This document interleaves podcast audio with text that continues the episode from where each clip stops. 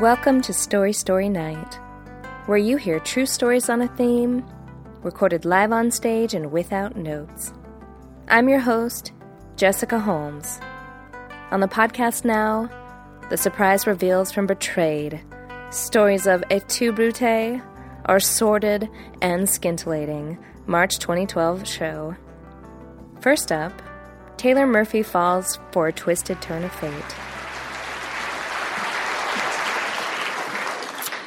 So, I was about 18 years old, and the story I'm going to tell you is a story of young love. I was 18 years old, and I could generally be found listening to my iPod, walking around in skinny jeans, doodled on Converse sneakers, and I had short, choppy brown hair and uh, always had heavy black eyeliner on. And so now I'm going to introduce you to a young man named Seth. And he was the man that I was sure I was going to marry, or at least I thought. And we met in high school. He was a silly but really kind gentleman, and he had a head full of red curly hair, very intense brown eyes, and um, he could generally be found wearing Converses as well, cargo shorts, Volcom tee. I was certain that we were a perfect match. So fast forward to freshman year of college, um, we spent most of the winter up at Bogus snowboarding, um, going to college parties together. And he was always a blast to go to parties with because, I mean, not only was he fun, but he was also kind of protective of me. So, you know, if some really drunk guy was hitting on me, he'd kind of play defense. And so that was nice. Um, that summer, we spent most of the time going up to the hot springs and rafting the Payette, Boise River, of course, and um, we would, you know, dream up all of our youthful expectations of what we thought life had to offer. And um, I was young and really stupid. And he had this habit of sending me flowers. So, of course, I became convinced that he was the love of my life. And um, eventually, you know, we started dating, became very serious, and I was convinced that we were going to get married, have a house together, two and a half children. We were going to finish Boise State. And um, so at that point, I was 19 years old, and we had moved in together. And um, I was still young, naive, totally enamored by Seth. And he um, was starting to act kind of controlling towards me.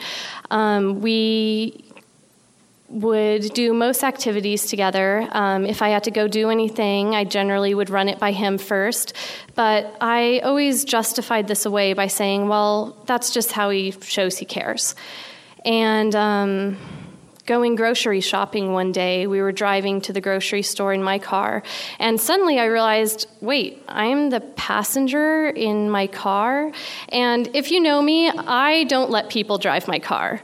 I don't like it, and even when he insisted, it really bothered me. But eventually, you know, I let him start driving my car, and um, I would justify it away saying, you know, he's just a perfect gentleman, always are opening my car door for me and driving me to work so I don't have to find parking. And um, so I'd always just explain that kind of stuff away. Um, eventually, you know, I'd be hanging out with my friends, and I either had to bring Seth along and spend the entire time trying to prevent arguments because he would I don't know, pick fights with my friends, or I'd have to leave him behind and spend the entire time trying to avoid jealous text messages asking where I was or how much longer I was going to be. So, of course, the natural conclusion I came to was that it would be a lot easier just to spend all of my time with him. Right? I mean, I couldn't just break up with him or stand up for myself. That, would, that doesn't make any sense. So, started spending all my time with him.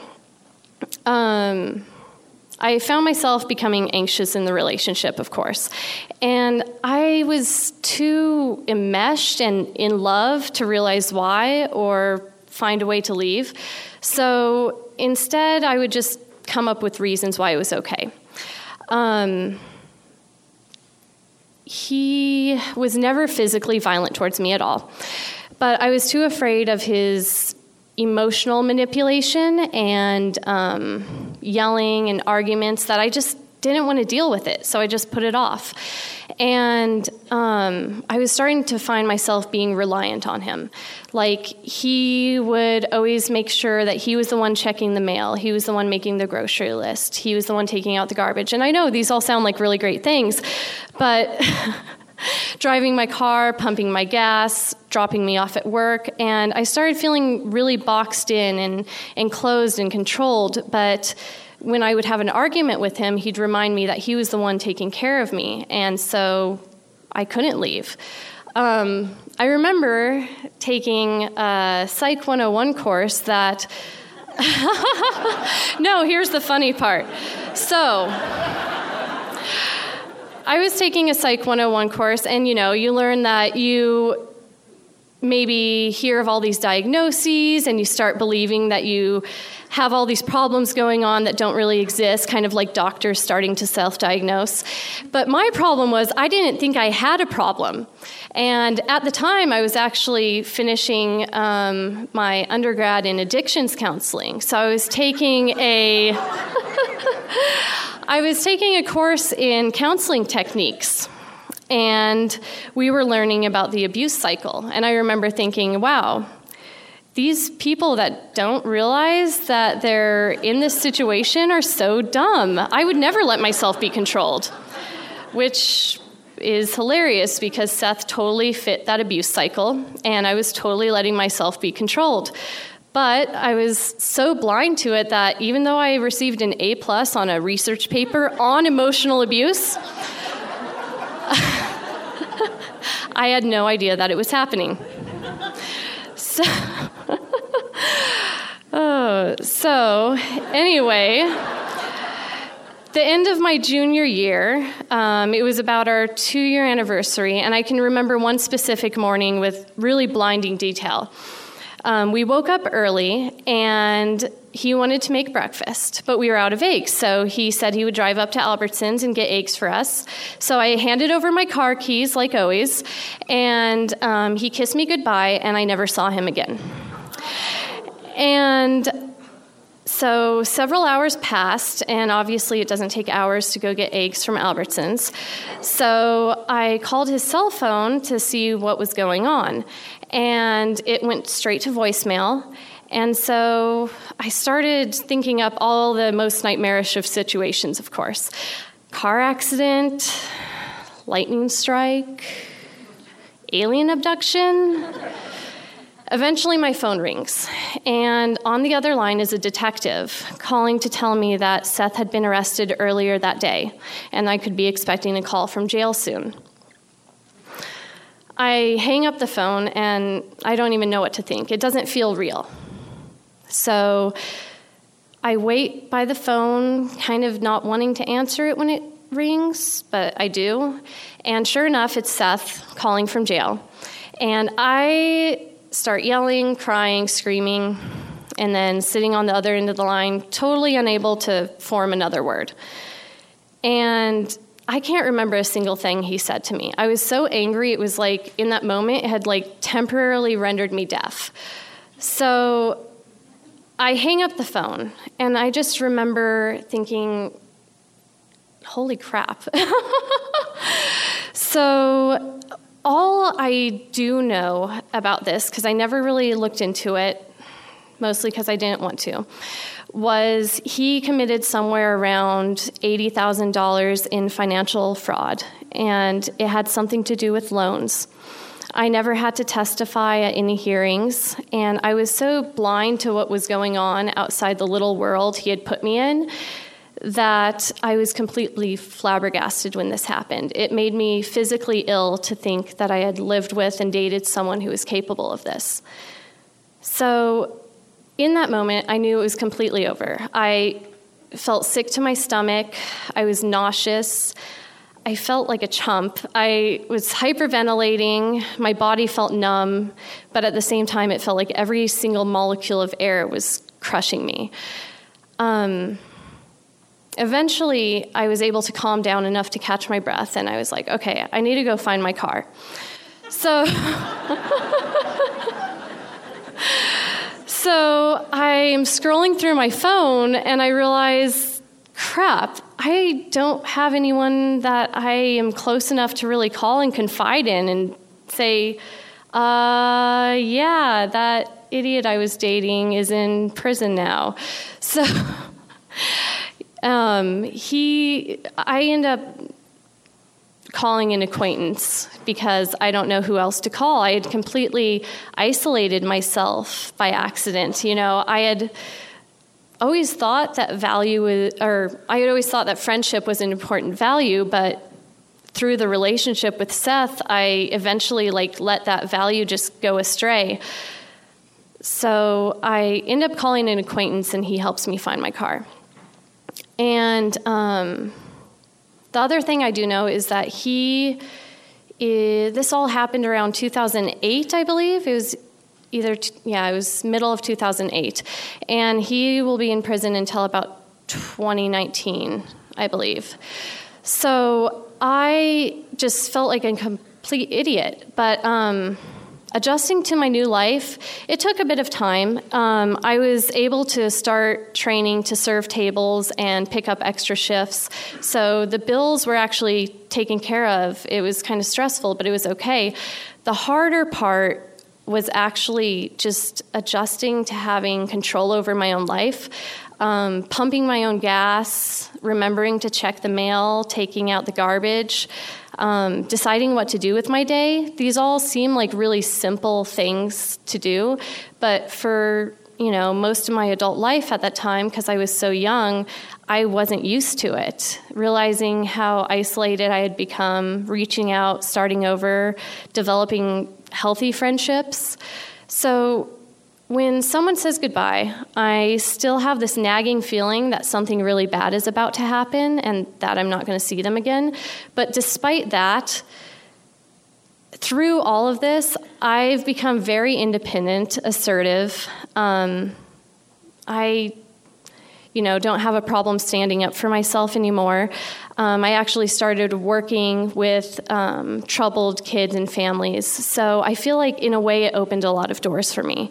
Um, you know, the men I've gone on to date have not worked out for different reasons, but that's okay because I haven't compromised myself or my freedom or independence. And, you know, one of the definitions of betrayal is to deliver into the hands of an enemy um, in violation of trust. And reflecting on that, I delivered myself into the hands of an enemy, and I violated my own trust by not standing up for myself or um, listening to myself until the crap really hit the fan. And so while I know I can't control circumstance, situations, other people, I know the one person I can control is myself, the choices I make. So I know that I won't betray myself again. Thank you. Thanks, Taylor. Limited advance tickets have just gone on sale for the second adults only Story Story late night show the black sheep in the family, with crime stories featuring host Josh Gross. Save your seat now at StoryStoryNight.com.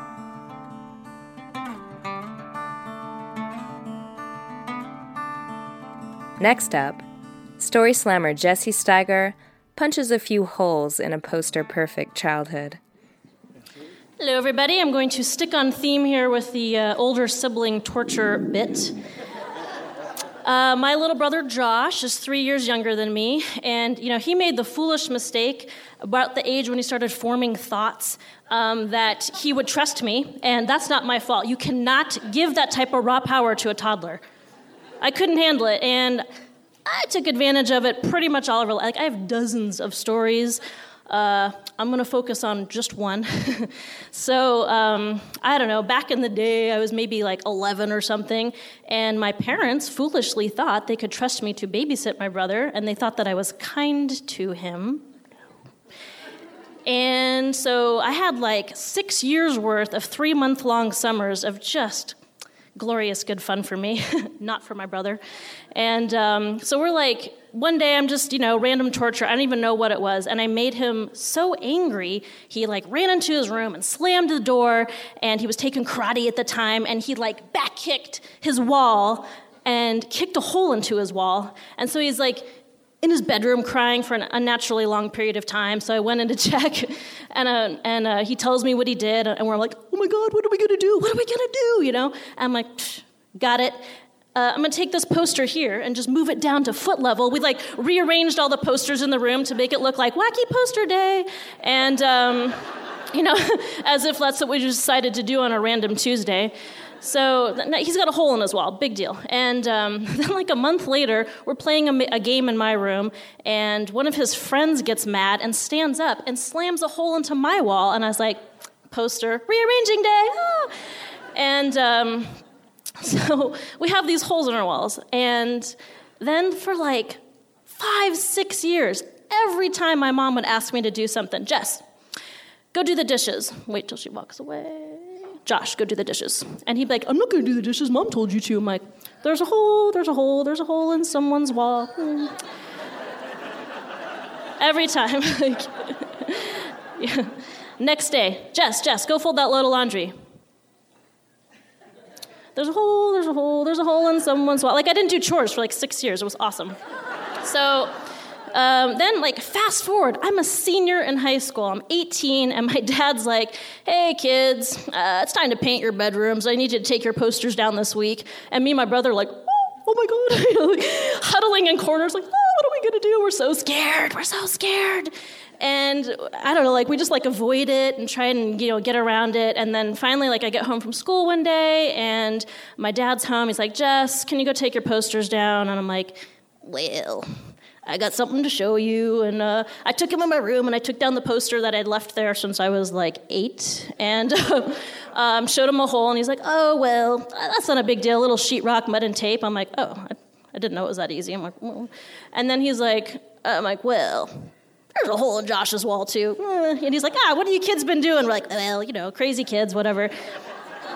And then uh, the, you know, fork in the road type situation, I was like, you know, Dad, Josh doesn't know I told you all of this right now. And he's like, Number one daughter, I like how you think.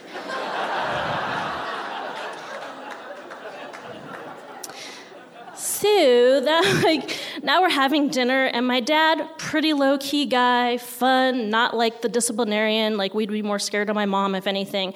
Like we're having dinner he acts very stern. He's like kids i need you to take down your posters tonight. I'm gonna paint tomorrow. Like it's this epic thing of painting. And uh, I act real scared and I, I deliberately put down my fork and I'm like, Dad, I have something to show you. And I take him back in my room and I like dramatically peel the poster off the wall. I'm like, there's a hole in my wall. And he's like, he flies off the hook. He doesn't like yell at us, he doesn't swear, and he was like, what the fuck is this? Do you have any idea how long this is gonna take me to fix? You kids have no respect. I, I can't even tell you how long you're be grounded. And he's like, he's freaking out. Like, I'm actually getting kind of scared, even though I know it's a setup, right? Meanwhile, like, my brother has somehow gotten up the courage to like wander down the hallway, and he is so pale. Just like, there's no blood in his face. He's trembling, and he's like, like somehow gets up the courage. He's like, Dad? Dad, there's, there's a hole in my wall too. And then my dad really loses his shit. I mean, he is like, I mean, it's like explosive dad. I've never seen him like this ever, not even remotely. And I think my poor brother was probably shitting his pants. I'm not really sure. Like, I think he's like on the verge of tears. And like, my dad's still yelling. And I, like, my mom, like, we can't hold it any longer. And my mom, like, we're all standing in the hallway. And my mom starts laughing. And I start laughing. And then my dad starts laughing. And my brother is like,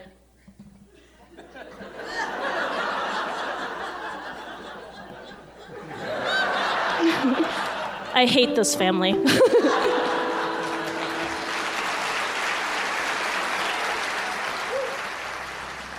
Thank you for listening.